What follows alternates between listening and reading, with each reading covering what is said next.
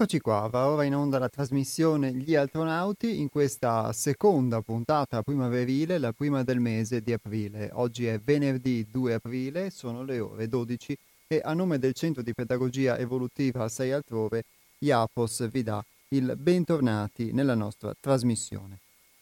Una trasmissione che, come sapete, si occupa di tematiche vissute e quindi di esperienze vissute che poi vengono messe a confronto con testi, con opinioni, con impressioni, sia con testi che sono maturati all'interno della nostra esperienza di gruppo e che abbiamo pubblicato, sia con testi anche che provengono da altre esperienze e che sono firmati da altri autori che in qualche modo risuonano con il messaggio che portiamo, sia dando spazio alle opinioni degli ascoltatori che sempre arricchiscono molto sia chi è da questa parte della regia sia chi soprattutto ha la possibilità di ascoltare la trasmissione. Nell'ultima puntata abbiamo parlato della difficoltà di crescere sostanzialmente legandola però a tanti altri temi che sono emersi. Vi ho parlato di un, di un mio sentire, di una mia eh, esperienza e in questo sono emerse diverse cose, soprattutto anche poi dai vostri spunti, dalle vostre telefonate. E mh, è una tematica questa che si lega alle, alle precedenti, in cui abbiamo affrontato quindi quello che è il tema della maturità, di quante volte noi crediamo di essere maturi o di essere pronti e di fatto poi non lo siamo, o abbiamo delle convinzioni su noi stessi, nelle quali viviamo o navighiamo come dentro a una bolla, ma che poi a contatto con la realtà invece spesso si dimostrano ehm, non essere poi così concrete, così fondate sul vero e fondate invece su presupposti diciamo molto molto deboli. Quindi spesso accade che l'esperienza ci permetta di farci crescere e attraverso questa esperienza talvolta fatta anche di sofferenza nel momento in cui il nostro mondo ideale si frantuma o si crepa, attraverso l'esperienza si può crescere, si può imparare nella misura in cui ovviamente si riesce ad essere recettivi per questa esperienza, perché altrimenti in assenza di questa ricettività, di questa apertura, questa mh, mm, possibilità di mettersi davanti alle esperienze della vita e accoglierle per poterne trarre un insegnamento, l'insegnamento non, non si riesce a trarne. Spesso la vita può eh, darci degli spunti attraverso delle persone, delle esperienze, attraverso chi può maturare una, aver maturato una visione diversa o più ampia della tua. Fatto sta che poi spetta sempre a me come soggetto la responsabilità di poter effettivamente ehm, far divenire quella che è un'esperienza, poi una forma di conoscenza che mi aiuti a migliorare nel tempo.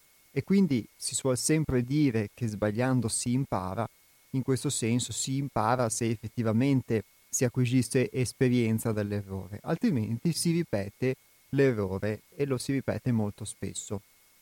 Se poi lo si ripete senza accorgersene, oppure mh, mettendo davanti il nostro orgoglio che quindi ci impedisce di poter, eh, poter imparare, poter talvolta anche ammettere di aver sbagliato, allora difficilmente poi si riesce eh, a migliorare una condizione, quindi in questo senso ad evolvere.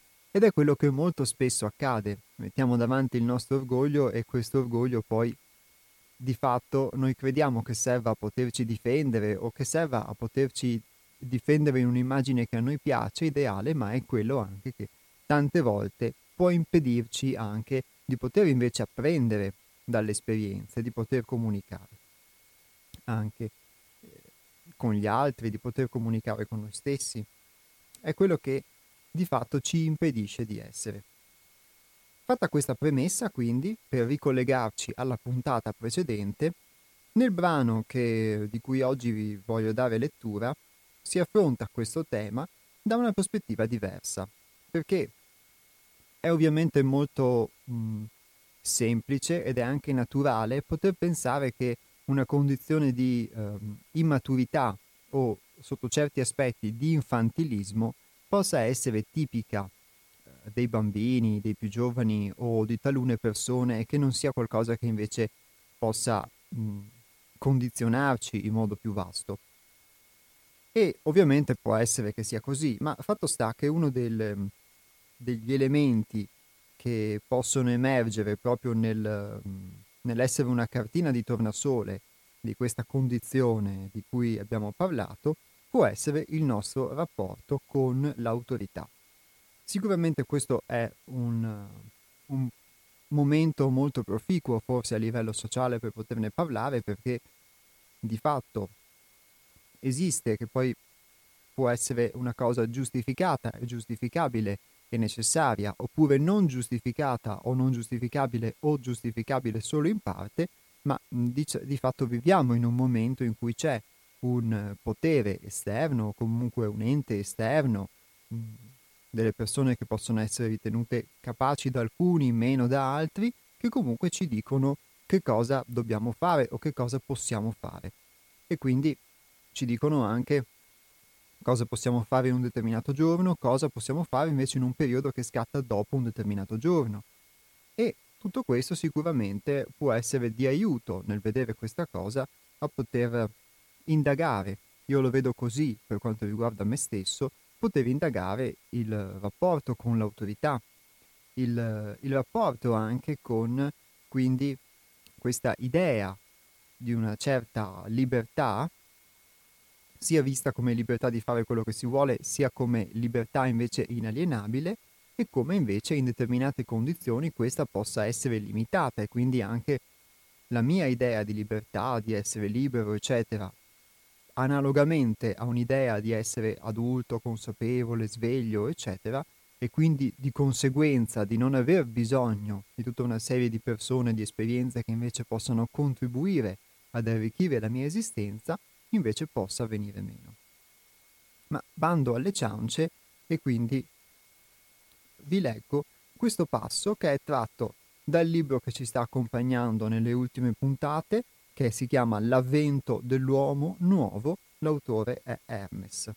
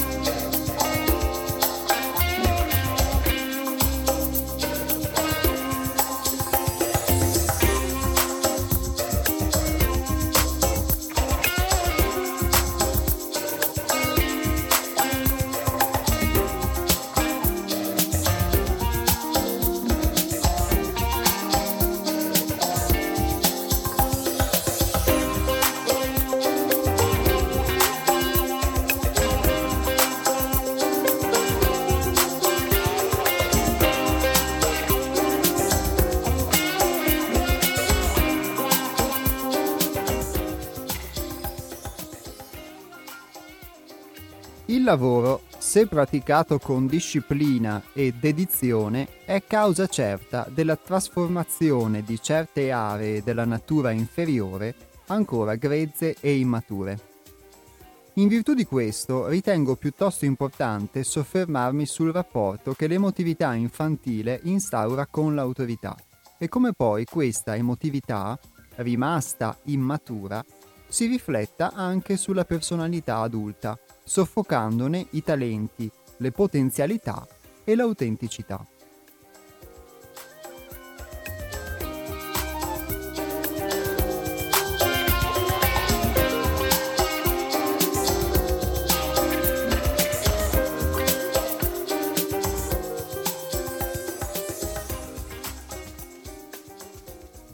Per ognuno di voi, l'autorità non è solo la rappresentazione di quelle forze restrittive che vi proibiscono di fare quel che intimamente desiderate, presentandosi nelle varie forme del nemico di turno da combattere, oppure come un padrone a cui obbedire.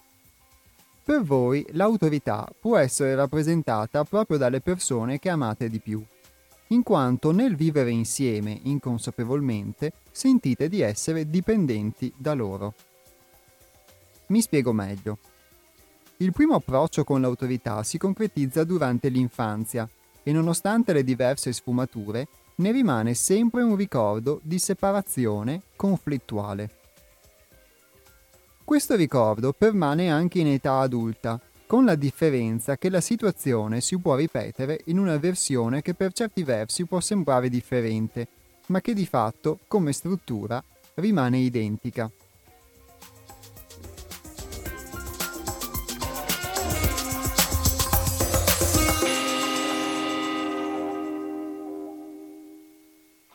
Ogni bambino ama i propri genitori e questi rappresentano in quel momento della sua vita l'unica autorità accettata e riconosciuta. Il conflitto con l'autorità matura proprio in questo momento, attraverso una profonda scissione. Nonostante amiamo i nostri genitori, dipendiamo totalmente da loro e per formare la nostra struttura personale ci conformiamo ai loro modelli e alle loro idee. Intimamente vorremmo però continuare ad essere ciò che siamo in essenza. La soppressione dell'autenticità e la lenta separazione dalla nostra essenzialità producono una scissione dolorosissima. Separati dall'essenza, si formerà, per adattamento, quello che viene definito in molti modi. Corpo di dolore, uomo di dolore, ferita primaria e così via. Detto movimento è un fatto puramente evolutivo. Potremmo dire che è il prezzo da pagare per fare un giro su questa terra e al quale a tutti, indistintamente, viene chiesto di corrispondere.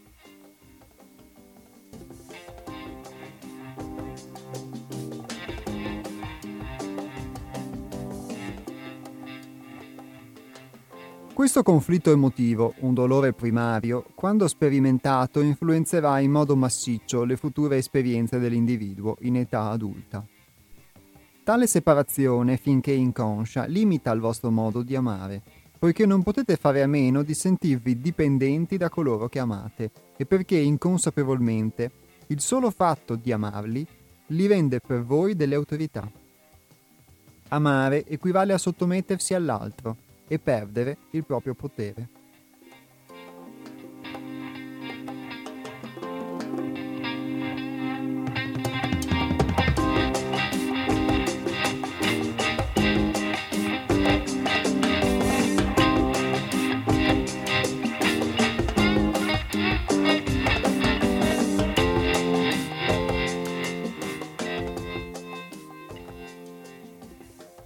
La soluzione a questo paradosso risiede nel conoscere i meccanismi protettivi associati alla vostra individuale idea di amare e al rapporto originario con la vostra idea di autorità.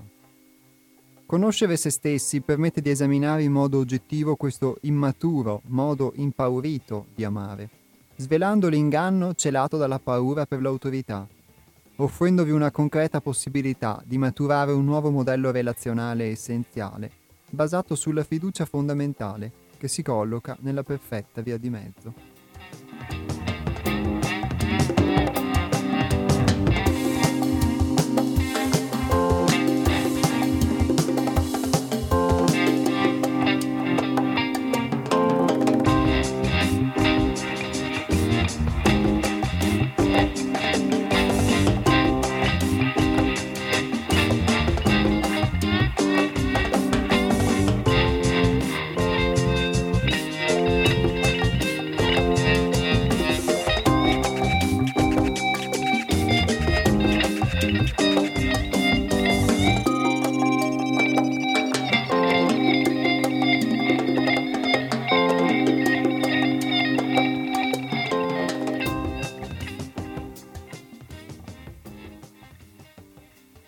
Conflitto con l'autorità si esprime attraverso due precisi estremi, all'apparenza opposti, ma in realtà complementari. Il primo estremo, motivato dalla paura, dall'orgoglio e dalla superbia, è il rifiuto di arrendersi all'altro e comporta la soppressione della sensibilità, dell'emotività e la totale incapacità di amare.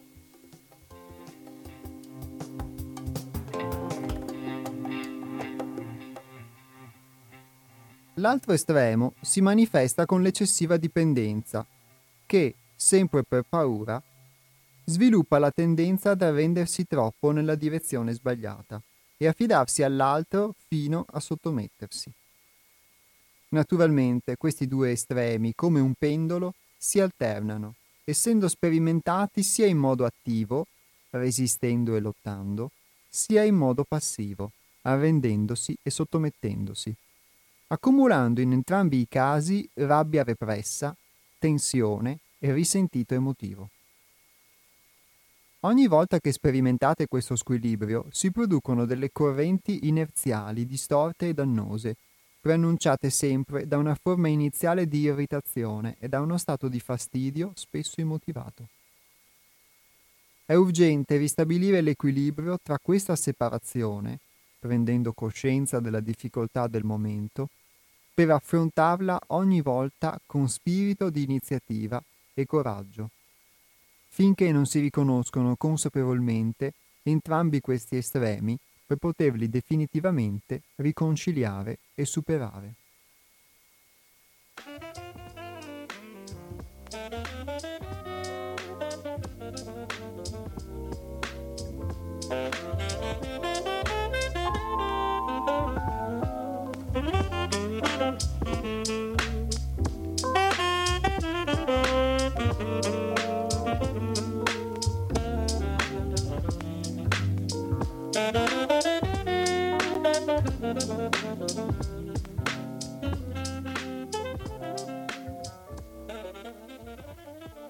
Notate in quali casi vi arrendete anche troppo facilmente, qual è la paura che vi impone di cedere e asservirvi, e in quali invece vi rifiutate di farlo anche quando sarebbe utile e opportuno.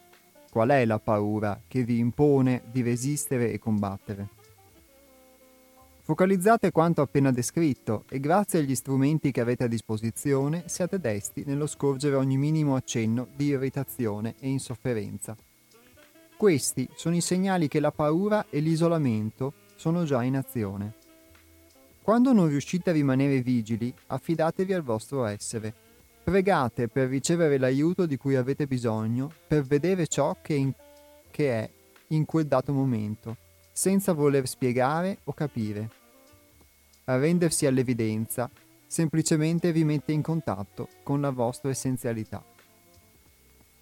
Grazie al lavoro e alla verifica delle esperienze, gradualmente, le vostre tendenze, pilotate dalla paura, maturano, donandovi un sano equilibrio fra questi due apparenti opposti, permettendovi di ritrovare una totale riconciliazione nella corretta via di mezzo.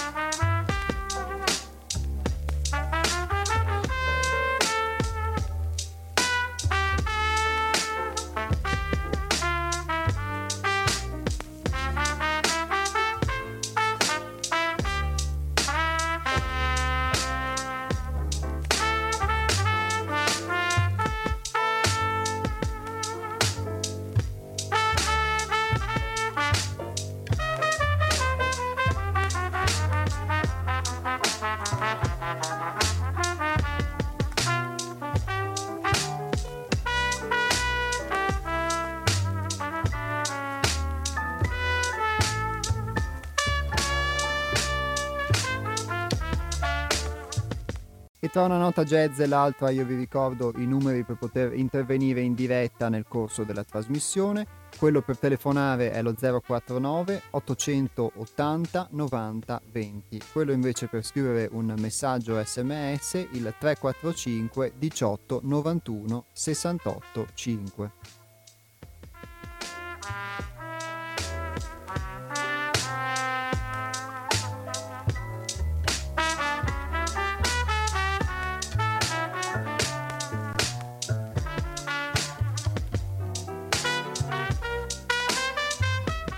Non so voi, ma io mi sono riconosciuto molto in diversi punti del testo per quanto riguarda la mia esperienza.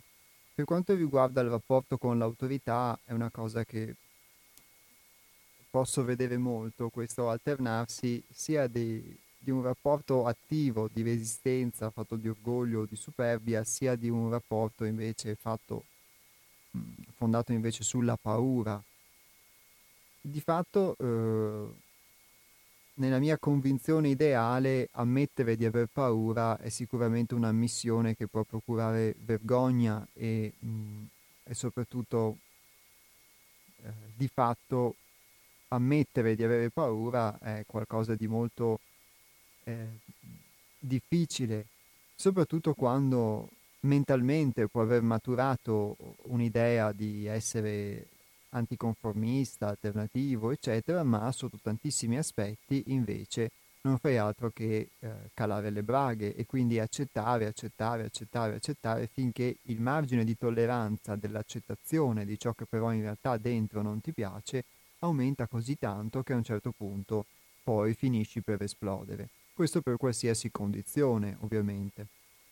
E quindi mi riconosco in, anche in questa forma che io trovo molto utile che sia stata espressa nel testo, in cui si indicano eh, quelle che sono le condizioni che possono essere viste, ovviamente questo è uno spunto, non è una, una verità assoluta, come ricordiamo quasi sempre, quelle condizioni che possono essere viste come dei segnali, indicatori di una um, condizione, diciamo, di eh, identificazione in questa paura, che è tanto la paura che ci spinge a resistere, quanto la paura che ci spinge invece a, mm, a voler, ehm, in realtà a, sotto mille giustificazioni che possono essere valide o meno, a, a condiscendere sempre, ma li rileggiamo dopo.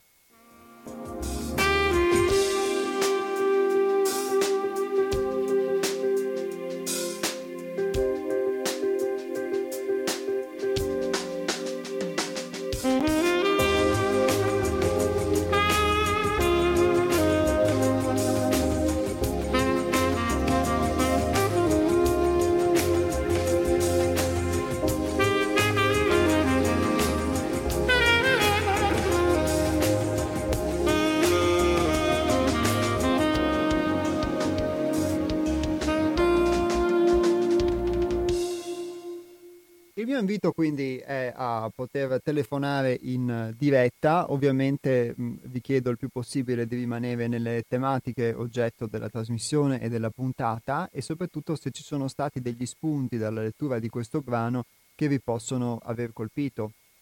Io vi stavo raccontando la mia esperienza per quanto riguarda la paura nel rapporto con l'autorità, quindi idealmente credersi per quello che mi riguarda, essersi sempre creduti per molta parte della propria vita, alternativi, anticonformisti, eccetera, sotto certi aspetti forse potersi differenziare dagli altri, ma invece eh, di fatto in determinate condizioni essere, passatemi questo termine, eh, un cagasotto come tutti gli altri, tra virgolette, quindi né più né, né migliore degli altri.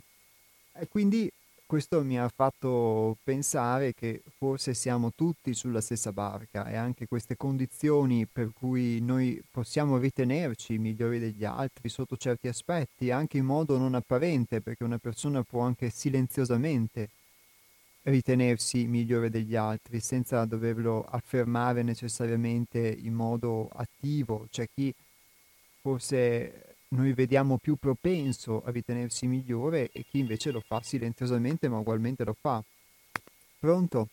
Sì, ciao, sono Maria Grazia, chiamo da Sarmede. Ciao Maria Grazia. Un attimo abbasso la radio, sì. eh.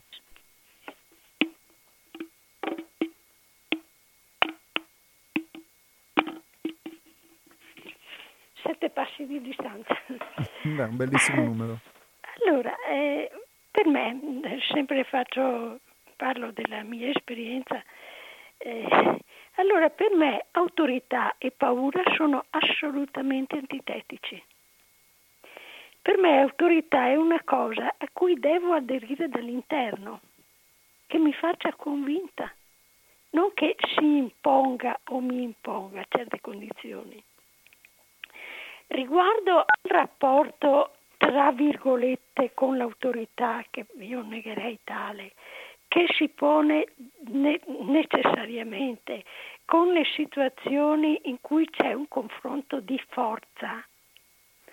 eh, qualcosa o qualcuno, nella fattispecie qualcuno, che finisce volendo o no per compito istituzionale o per prepotenza o per uno stato di cose, indipendentemente dalla, tu, dalla sua volontà, che ti impone qualche cosa, è chiaro che si fa un, una, eh, come dire, ci si fa un giudizio su quali sono gli spazi effettivamente eh, fruibili, disponibili per noi, eh, come eventualmente si può eh, resistere con una qualche efficacia e senza causare, innescare dei processi il cui esito potrebbe essere molto eh, un piccolo terremoto e via, ma questa non è autorità.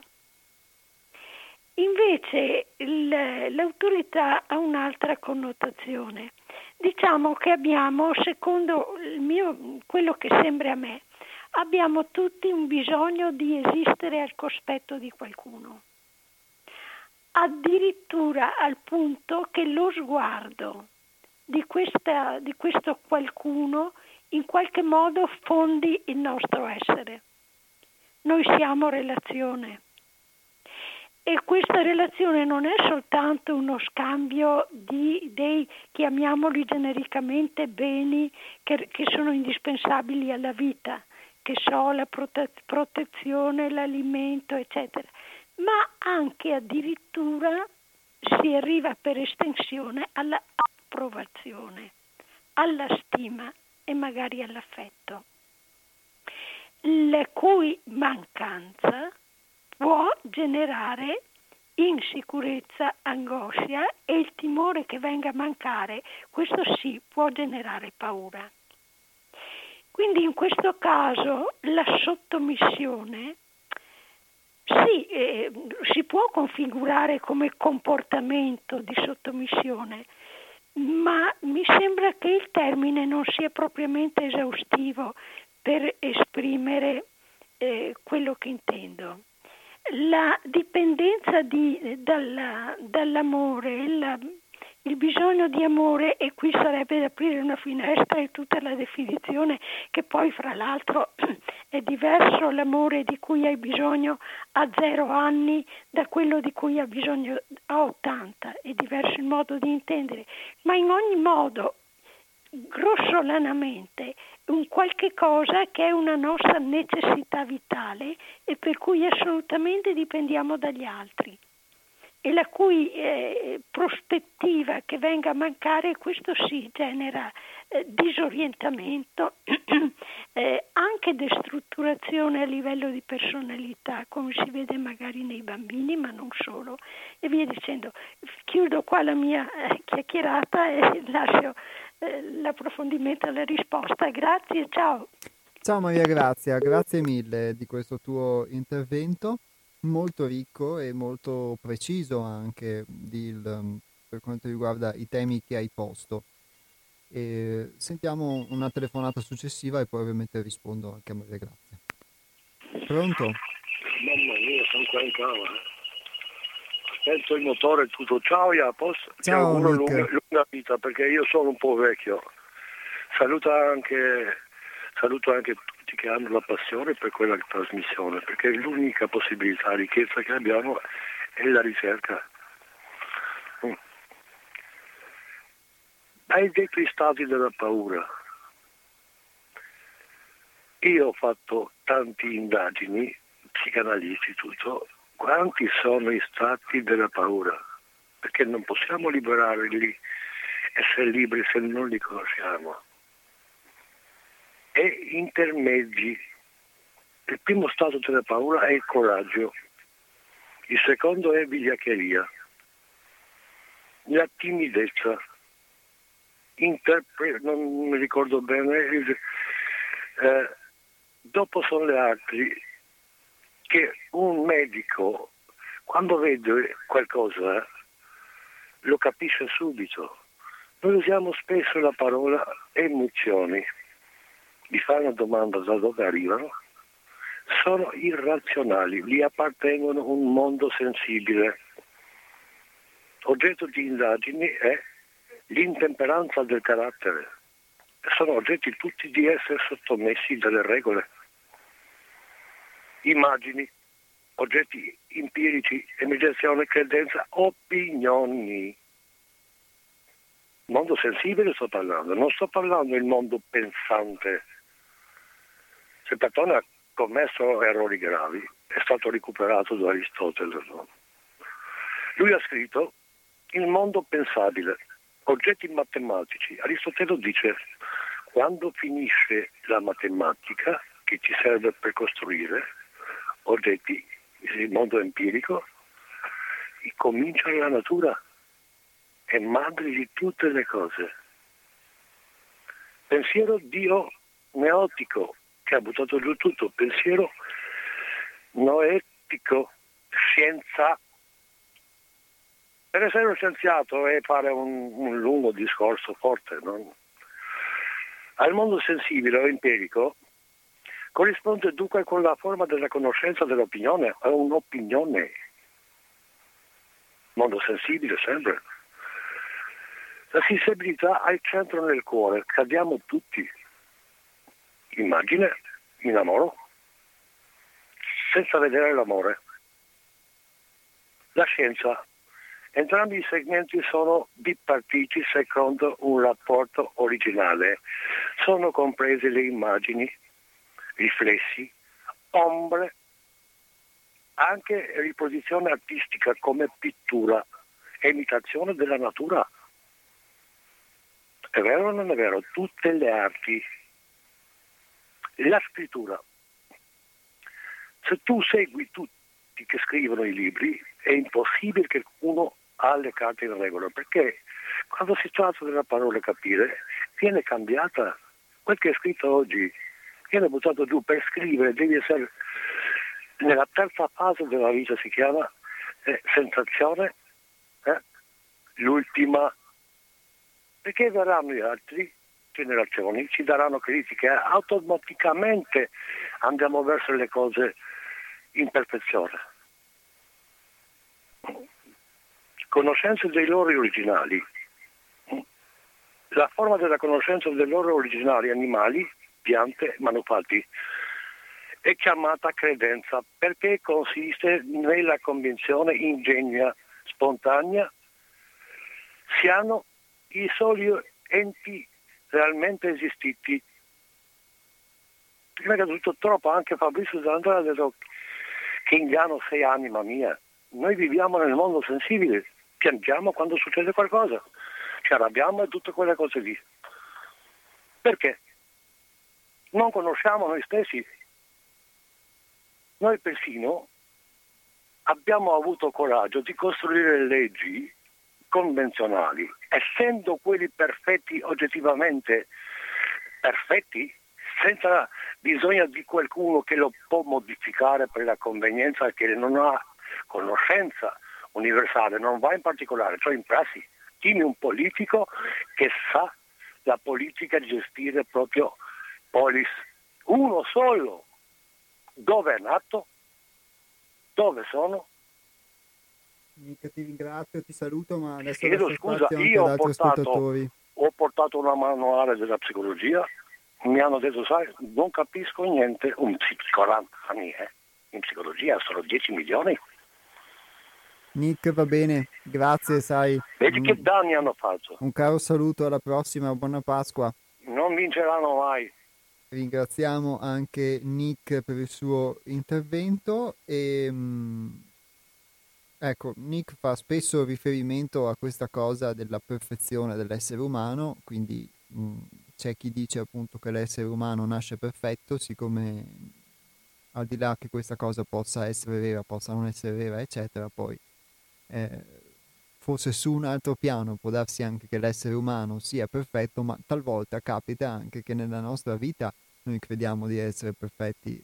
Siamo forse eh, rimasti a questa condizione ideale di cui parla Nick, da cui ci incarniamo, può darsi, chi lo sa, ma sta di fatto che poi quando viviamo la vita di tutti i giorni la perfezione come la intendiamo noi, quantomeno, o come ci viene, come la assimiliamo forse nost- dalle nostre famiglie, dalla società, a- a- anche eh, diciamo dando credito e sentendo vero quello che, letto, che, abbiamo letto nel, nel brano di Hermes in merito al fatto che uno acquisisce degli schemi dei propri genitori, questa perfezione poi di fatto si scontra con la realtà, rimane solo nella nostra testa, però tante volte quando poi ci si trova a dover interagire con le persone, la forma di resistenza, questo ovviamente parlo di me, della mia esperienza personale, la forma di resistenza che si crea è quasi un timore, una paura che l'altro possa mettere in dubbio questa um, idea di perfezione che noi abbiamo in testa di essere perfetti, di essere in un determinato modo e perché l'altro non lo metta in dubbio allora cerchiamo o di giustificare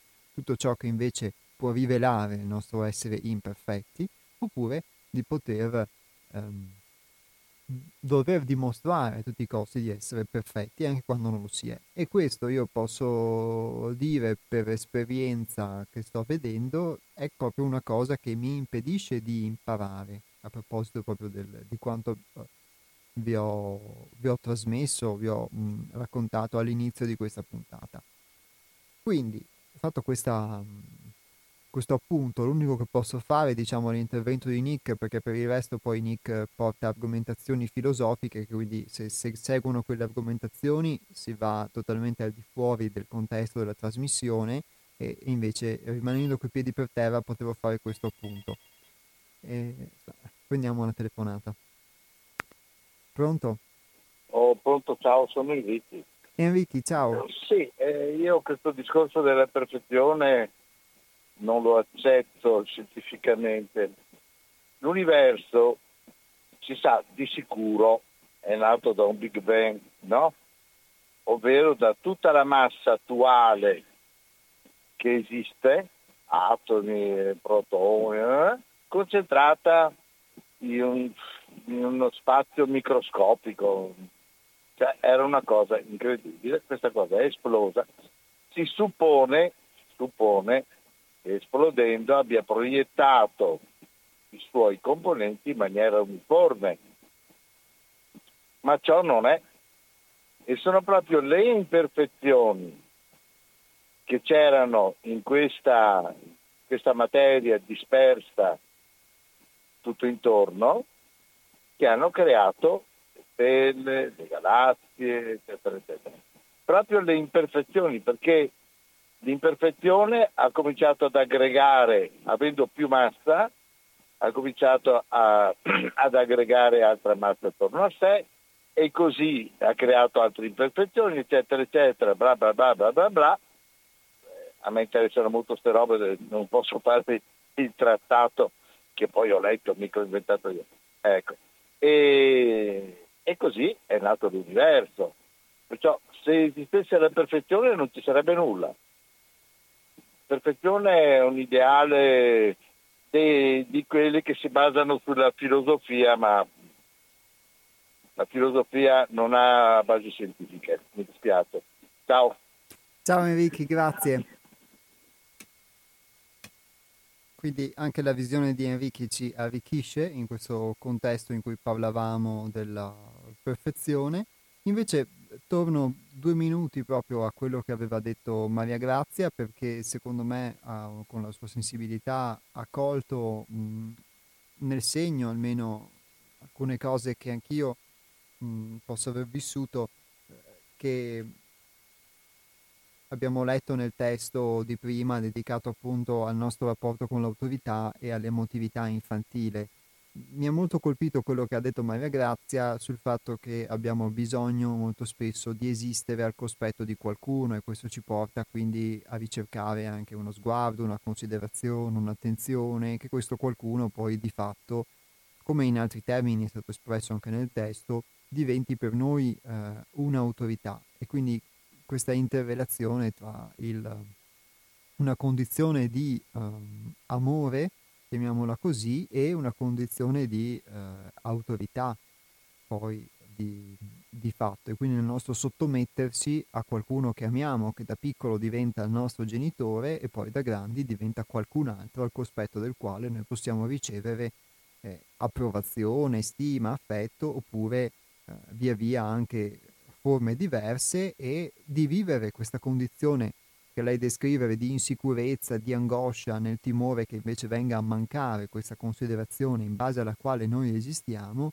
che è qualcosa di, di concretamente reale in effetti. E sicuramente si fa molto presto a poter dire che una persona deve vivere, deve poter vivere e quindi darsi da sé un valore senza che glielo dia gli altri o di poter vivere, eh, diciamo, eh, fregandosene o comunque non, non dando priorità a quello che gli altri possono pensare di lui, alla stima degli altri, all'affetto degli altri, all'amore degli altri, in virtù del quale poter esistere, ma che quindi di esistere a prescindere, di volersi bene da sé a prescindere, di potersi dare un valore da sé a prescindere.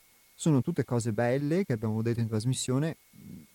Per quanto mi riguarda, vedo la difficoltà, vedo quanto è facile ovviamente poter pensare queste cose ed è sicuramente bello, poi Un'altra cosa è eh, emotivamente poi rapportarsi con, mh, mm, con invece un uh, atteggiamento che uno finisce per assumere di cui spesso non si accorge, che invece eh, è proprio indice di un'emotività infantile di questo tipo. E quindi quante volte ricerchiamo da qualcun altro che poi soprattutto se è qualcun altro che per noi può rivestire una forma di autorità o su cui proiettiamo questa forma di autorità, e la proiettiamo, la proietto io, la proiettiamo noi senza che l'altro necessariamente ce l'abbia, e ehm, poi quando ci si trova a vivere queste cose ci si rende conto, ecco questo era il senso del mio discorso, che un conto le cose è saperle, conoscerle, un conto eh, è quindi pensarle e un conto poi di fatto è anche mettersi alla prova in questo.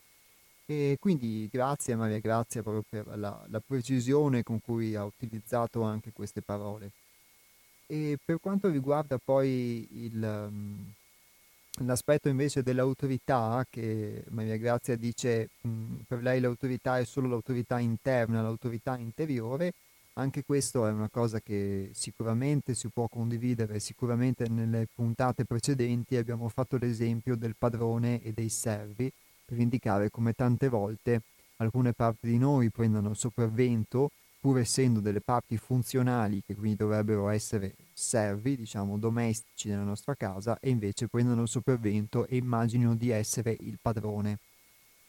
Questo ovviamente non per affermare delle dinamiche schiavistiche, ma è come dire che il, um, diciamo, il volante di un'automobile eh, possa um, diciamo, essere sostituito dalla ruota o dalla ruota di scorta, eccetera. Tutto è funzionale sicuramente al funzionamento questa, dell'automobile, però ogni cosa poi ha un, un suo ruolo specifico. Analogamente, eh, molto spesso mh, si accade in me che un servitore prenda il, il comando o che più servitori si alternino nel prendere il comando e nel ritenersi padroni della mia casa oppure si addirittura eh, di fatto si contendano il potere come i proci che si contendevano, diciamo, eh, la casa, la moglie e il potere di Ulisse mentre lui non c'era, ecco, allora o dentro di noi c'è anche una, c'è anche chi di fatto poi eh, eh, cuce una tela di Penelope come faceva Penelope e quindi cerca di ingannare questi proci in attesa che torni Ulisse oppure deve in qualche modo tornare questo padrone di casa che li caccia via o che li rimette ognuno al suo posto. Quindi per continuare con questa metafora. Quindi sicuramente, mh, mm, scusatemi se mi sono perso, il, um, la cosa che ha detto Maria Grazia sull'autorità, che è solo l'autorità interna, l'autorità interiore, è molto bella. Poi nei fatti della vita io mi rendo conto che molto spesso però mh, mm, non è questa autorità interiore che si segue e soprattutto un'altra cosa è che mh, tante volte eh, noi non, non solo ci rapportiamo con un'autorità esterna che noi percepiamo come esterna, eccetera, che può essere la persona da cui dipendiamo affettivamente, perché instauriamo questo rapporto di dipendenza, la, oppure il sistema, tra virgolette, il governo, lo Stato, la regione o qualcuno che in una determinata posizione, in un contesto in cui ci troviamo, può essere per noi un'autorità esprimere una forma di potere, ma tante volte eh, c'è anche una, un, una voce dell'autorità che noi introiettiamo e, e quindi parlo per esperienza, eh, un giudizio che noi diamo sugli avvenimenti, sulla vita e su noi stessi, che a ben guardare è un giudizio che eh, è un giudizio sociale e quindi è un giudizio che mh, ho introiettato, ho in, abbiamo introiettato e quindi non è veramente nostro, eppure ci condiziona nel nostro modo di essere, quindi continuamente diciamo ci fa da censore e questa è un'autorità che non proviene dall'esterno, perché non è il governo che fa un DPCM o un'ordinanza o qualcuno che ti obbliga, ma sei tu stesso che ti eh, autoimponi di essere in un determinato modo per non svelare poi di fatto la tua fragilità o per non perdere eh, l'amore, l'attenzione, tra virgolette, a, a volte nemmeno tale ma presunta di qualcun altro, per tutta una serie di motivazioni sicuramente ma di fatto sei tu. E quindi questa è la cosa più, che più colpisce rispetto a tante altre, eh, diciamo, e che, mm, eh, e che mi, mm, mi sovviene proprio da queste parole di Maria Grazia, quindi c'è questa introiezione anche dell'autorità e che è difficile da scorgere e a questo proposito c'era un punto in cui il testo che abbiamo letto parlava espressamente del, del fatto di come ehm, noi mettiamo da parte la nostra essenza, quindi a forza di int- a rifarci agli schemi dei genitori da cui dipendiamo, sia fisicamente per la sopravvivenza, sia emotivamente, eccetera, eccetera, noi mh, assorbiamo, eh, introiettiamo quelle che sono le loro condizioni di vita, i loro insegnamenti, introiettiamo tutta una serie di insegnamenti sociali che diventano poi il nostro modo di pensare ma nell'adeguarci a questo mondo mettiamo da parte la nostra essenza, la nostra parte originaria, autentica. E, e questa può essere vista ovviamente anche come un, lo vede Hermes, quindi come il prezzo da pagare per questo giro di giostro della terra, di vivere sulla terra, chi lo sa, e quindi come uno strumento evolutivo, ma sta di fatto che mh, mm, questo modo di essere che noi pensiamo nostro tante volte eh, è quello della nostra personalità e può essere questo esserci uniformati pian piano, aver introiettato un, un modo di pensare dell'ambiente in cui vivevamo. Quindi potrebbe essere, tra virgolette, meno nostro di quanto, di quanto pensiamo. C'è un uh, messaggio che dice Buongiorno, come diceva Franco Fortini, c'è differenza tra autoritarismo e autorevolezza anche nel nostro modo di porci. Grazie mille per lo spunto.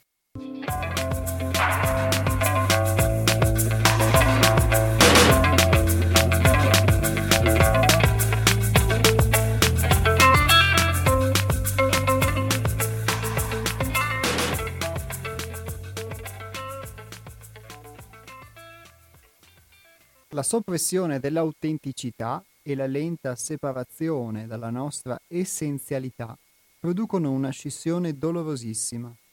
Separati dall'essenza si formerà per adattamento quello che viene definito in molti modi corpo di dolore, uomo di dolore, ferita primaria.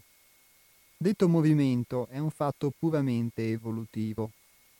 Potremmo dire che è il prezzo da pagare per fare un giro su questa terra e al quale a tutti indistintamente viene chiesto di corrispondere. Questo conflitto emotivo, un dolore primario, quando sperimentato, influenzerà in modo massiccio le future esperienze dell'individuo in età adulta.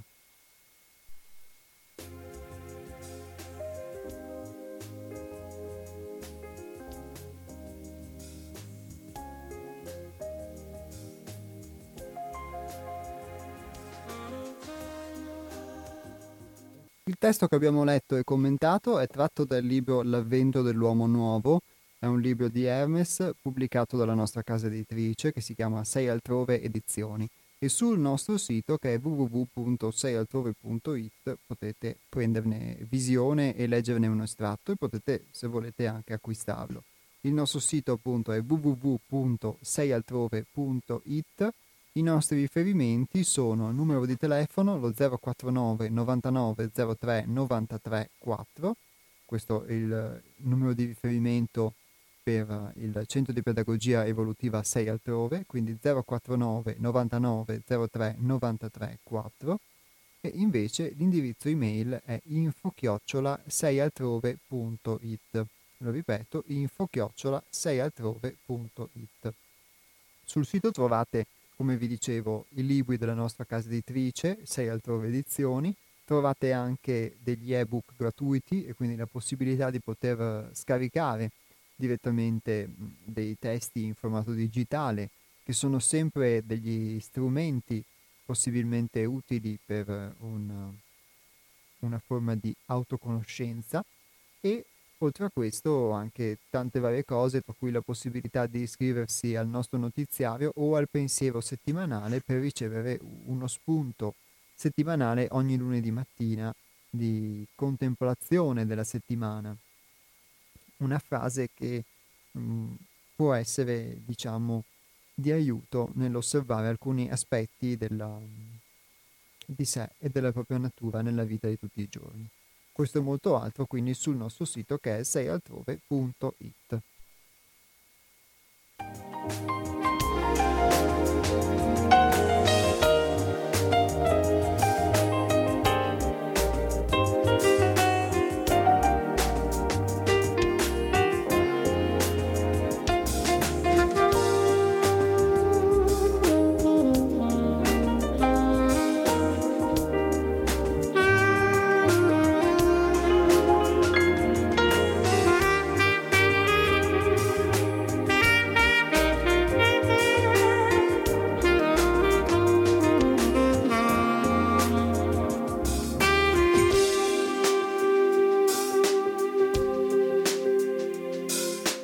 ricordo i numeri per poter intervenire in diretta nel corso della trasmissione, anche quello della, de, per, le, per, le, telefonate è lo 049 880 90 20, invece quello per gli sms è il 345 18 91 68 5. Un ascoltatore eh, citava la differenza poco fa nell'ultimo messaggio letto tra autorevolezza e autorità. Sì, sicuramente è una... Mm, c'è una differenza tra autorità laddove viene inteso che l'autorità ha qualche qualcuno che si imponga forse in modo ah scusate non tra autorità e autorevolezza ma tra autoritarismo e autorevolezza. E quindi tra l'autoritarismo laddove c'è qualcuno quindi che si impone guardando questa cosa dall'esterno su qualcun altro ed esercita una forma di autoritarismo ovvero esercita un'autorità senza averne la reale capacità e quindi simulandola e quindi mh, mm, cercando di imporre attraverso la forza quello che altrimenti non potrebbe imporre semplicemente come esempio perché manca di autorevolezza, manca dell'importanza per cui potrebbe essere ascoltato dagli altri e quindi utilizza il potere per imporre diciamo la sua volontà agli altri Invece l'autorevolezza è, almeno così la vedo io, così la, la posso definire io, l'autorevolezza è l'importanza che qualcuno ha in virtù della propria esperienza o in virtù di come viene riconosciuto dagli altri, per cui la sua opinione conta a prescindere anche se non viene imposta attraverso le leggi, attraverso eh, la forza o attraverso dei sistemi. E diciamo conta a prescindere, quindi viene ascoltato perché eh, perché conta e non viene eh, invece mh, la sua opinione non, non, diventa oggetto di imposizione, in questo senso io, e quindi è autorevole per noi. Eh, però mi permetto di poter fare questo punto anche una forma di provocazione, che mh, molto spesso dentro di noi, secondo me, mh, quando introiettiamo questa voce, non so se questa voce sia mh, questa morale, diciamo, sociale che poi diventa il nostro modo stesso di pensare o il nostro modo di autogiudicarci, soprattutto quando possiamo commettere degli errori o quando ehm, rischiamo di assumere un'immagine sociale perché è più evidente, ma anche per noi stessi diversa da quella che vorremmo, quando interviene questa voce giudicante o questa eh, paura di fare le cose che ci limita, che ci restringe, non saprei dire se questa è più autoritaria o autorevole, perché sicuramente ci possono essere dei momenti in cui, eh, parlo per la mia esperienza, la si può percepire più, au- mh, più autoritaria, quindi la si può in- sicuramente percepire come qualcuno che impone rigidamente di essere in un determinato modo, ma talvolta invece eh, assume anche i contorni dell'autorevolezza sotto, cer- sotto certi aspetti, perché noi riteniamo che comunque ehm, la morale sociale o questo nostro modo di pensare per noi abbia importanza. Quindi lo riteniamo un, un saggio che di fatto eh, sa come le cose funzionano e quindi ci aiuta a poterle sviluppare per il meglio. E sicuramente può capitare, come è capitato a molti eh, di voi probabilmente, che le cose siano effettivamente così, ma talvolta può capitare anche che non sia così e che quindi noi rivestiamo di autorevolezza ehm, qualcuno, sia in dinamiche della vita di tutti i giorni, sia per quanto riguarda noi stessi, che di fatto non, può non essere così autorevole o può non esserlo effettivamente molto, eh, può non esserlo sempre in tutte le occasioni. Quindi io mm, rimarrei con questo punto di domanda. E secondo me siamo anche sempre noi che in determinate situazioni possiamo vedere dal nostro punto di vista mh, mm, l'autoritarismo o l'autorevolezza, perché per qualcuno può essere autorevole mh, mm, qualcun altro che per qualcun altro invece non è autorevole e, eh, e nel suo modo può risultare autoritaristico. Ora non mi, non mi perdo in questi giochi di parole, però eh, secondo me siamo sempre noi che rivestiamo eh, qualcuno di qualcosa. E mh, mm, sicuramente può essere forse parlo per me, una cosa utile poter guardare anche che cosa è autorevole. Eh, e quindi è molto probabile che mh, l'opinione di qualcuno che noi riteniamo degno di importanza sia autorevole, però molte volte capita che secondo me l'unica cosa autorevole per noi, eh, a prescindere da tutto, sia la voce dell'ego, sia la voce di quella nostra personalità che ci dice che cosa conviene o che cosa non conviene, eccetera, e che, eh, a cui noi forse molte volte diamo fin troppo ascolto, ma mh, mm, tante volte però fortunatamente se, se aperto all'esperienza posso vedere anche che le cose che questa voce mi propina sono sempre le stesse e, e molto spesso non hanno un reale fondamento o portano comunque alla ripetizione costante delle stesse dinamiche e degli stessi errori. E quindi sicuramente questa concessione autorevole spetta a me oppure autoritaria. E mh, mm, il tema quindi di oggi era questo nostro rapporto con l'autorità e ho sentito di, metter, di mettervi a disposizione questa cosa che ho potuto vedere nella mia esperienza dell'introiezione di questa autorità. Pronto? Eh, ciao, scusa, posso intervenire certo. un attimo brevemente? Sì, sì. Sono Enrichi. Autorità e autorevolezza. Io ho fatto un lavoro, lo saprai, ero nell'orchestra della Fenice di Venezia, no? Sì. Allora, prima sai, c'è l'orario, già un quarto d'ora, 20 minuti prima arriva tutta la gente la spicciolata, si, si arriva là, ci si comincia a studiare la parte, un pochettino, si dà un'occhiata, si ripassa, si chiacchiera, Ecco. Poi arriva il direttore d'orchestra. Naturalmente con gli sconosciuti il chiacchiericcio un po', po continua, magari sottovoce, magari non so, piccole anche cose di tecnica. Di e finché questo saluta, ti in genere buongiorno, sono contento voi, di stare con voi, è la prima volta ci conosciamo alza la bacchetta e comincia a dirigere. E lì vedevi se era autorevole o no, perché c'erano degli esimi sconosciuti che bastava che dessero l'attacco e ottenevano immediatamente il più grande rispetto da parte di tutta l'orchestra. C'erano di quelli che poverini non l'hanno tenuto dai primi dieci minuti di prova fino all'ultima prova generale, perché si capiva che non valevano un cavolo, che chissà come erano arrivati là, purtroppo sono la maggioranza, vabbè, lasciamo stare, è un mercato dove più pulito c'è la rogna. E, mm, come si dice, ed era così, insomma, ed era così. E cos'è? Quello è l'autorevolezza. Poi in genere quelli che non ottenevano disciplina cominciavano a impo- cercare di imporsi con maniere un po' sempre nel campo dell'educazione, ma insomma, eh, zitto qua, da, blah, blah, blah, eh, sì, non ottenevano niente. Perché l'autorevolezza è saper fare il proprio lavoro e chi deve eseguirtelo questo lavoro si accorge subito se sei in grado o no. Tutto qua.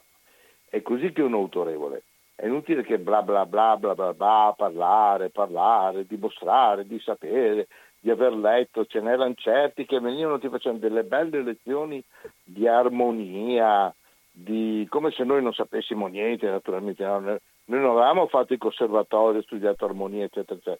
No, pareva che la sapessero solo loro, no? Per cercare di accattivarci, noi, dentro di noi si chiamava quel paese che non sta a perdere tempo, cerca di capire qualcosa. ecco, questa è, eh, cioè, autorità, eh, cercare di imporre eh, quando non hai le capacità. Tutto qui. Quando hai le capacità non ti serve imporre nulla, la gente ti segue perché capisce che tu ci sai fare ed è felice di collaborare con te. Ciao. Ciao Enrico, grazie mille. Un'esperienza molto interessante che sicur- sicuramente offre molte analogie alla nostra vita, alla vita di tutti i giorni, quindi mh, mm, ti ringrazio molto Enrico di questo.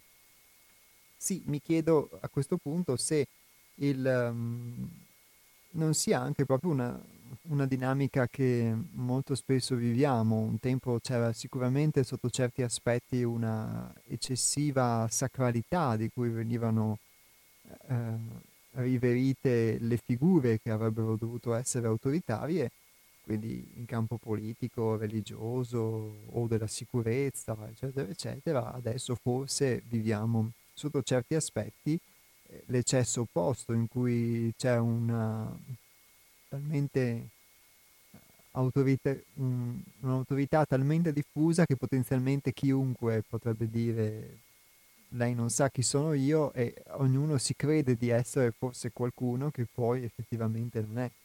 E quindi in questa, in questa dinamica eh, a me non resta che poter guardare me stesso e quindi chi mi credo di essere che effettivamente non sono un po' di musica.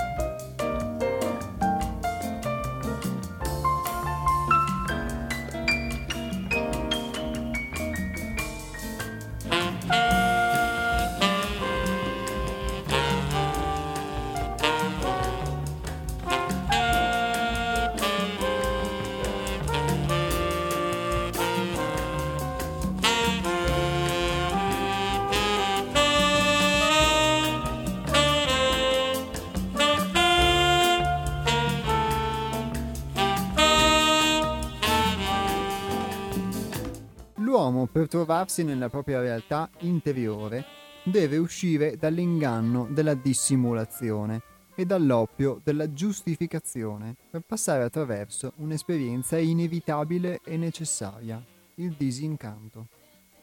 Tale processo consiste nello scendere con i piedi per terra e vedere le cose per come sono, per essere in grado di accettare che tanto del suo pensare di essere in questo modo o in un altro è in realtà utilizzato per coprire, mantenere, evitare, reprimere e soffocare tutto ciò che non appare adeguato agli ideali preconcetti a cui per un incantesimo, identificato nel suo stesso riflesso, si è conformato.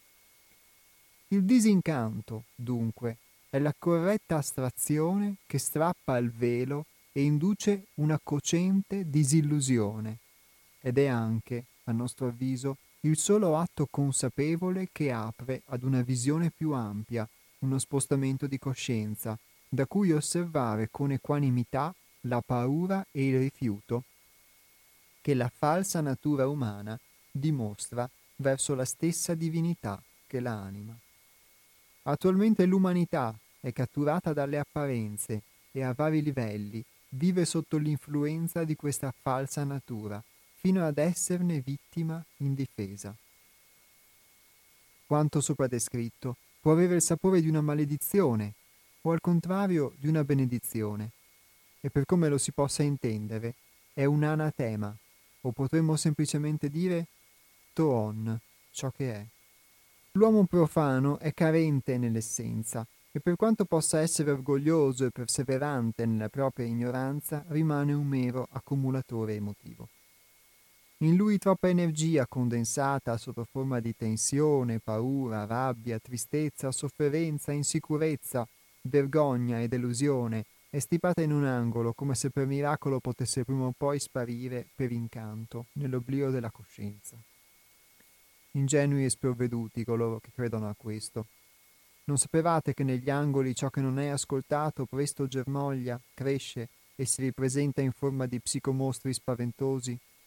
Oppure alla peggio degenera e marcisce, compromettendo una parte della struttura psicofisica, degenerando in dolore e morte? Ma in realtà cosa sono queste parti dimenticate e lasciate in un angolo? Sono i mai e poi mai, gli interminabili domani, i no reiterati, i muti echi di quanto rifiuti di te stesso e non riesci ad integrare in coscienza. Tu risiedi essenzialmente in questa energia contrapposta, contratta e apparentemente ignota, e per entrare davvero nella realtà delle cose è necessario svegliarsi e ricordare perché tutto ebbe inizio. Sorretto dalla verità interiore, puoi attraversare ogni antica contrazione, abbattere ogni ostacolo e far fluire le correnti d'armonia che nutrono la realtà segreta del tuo intimo viaggio. Ed eccoci qua, nella commedia della vita quotidiana, popolata dai riluttanti mostri creati nell'infantile tentativo di accantonare parti della nostra natura essenziale ebbri di ignoranza e di troppa serietà. Il bello e il brutto è ciò che sei. Il santo che vuoi essere è lo stesso diavolo che rifiuti. L'ignoranza che ti asserve è il guardiano della verità che rifiuti. L'essere opera in te in ogni singola sfaccettatura, sempre. La polarità che ti determina è la possibilità accordatati dal divino per sperimentare l'unità che sei. Tuttavia, risvegliarsi al reale richiede un ricomporsi integralmente e bisogna comprendere cosa sia l'integrazione. L'individuo è elemento di transizione per cui è tutto e non è niente. La sua lotta, il suo travaglio, la sua stessa impotenza derivano dal non sapersi definire e di conseguenza dal non sapersi unificare e integrare. È solo quando una trasformazione profonda dell'essere si attua che potrete avere le risposte alle domande scaturite nelle e dalle condizioni di coscienza precedenti, non prima. Questa è una chiamata alla sincerità, poiché è necessario scendere in profondità ed esplorare ogni pertugio, ogni angolo, ogni anfratto della vostra interiorità e riportare conoscenza dove c'è ignoranza, verità ove vi stagna falsità, un abbraccio laddove esiste un rifiuto, comprensione dove vi stagna la negazione, genuina compassione dove impera la separazione. Bisogna ingegnarsi e attivarsi per riconciliare quelle sfere potenziali del vostro essere, moralmente censurate come differenti inopportune, inutili, vergognose, indegne, negative e spiacevoli.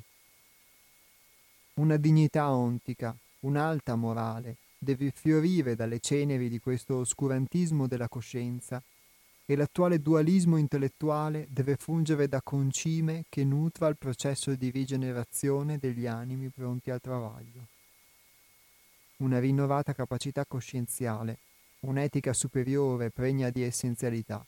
Deve sapere in ogni occasione poter fendere verso l'alto la spada del discernimento e accogliere tutto grazie alla vastità del cuore.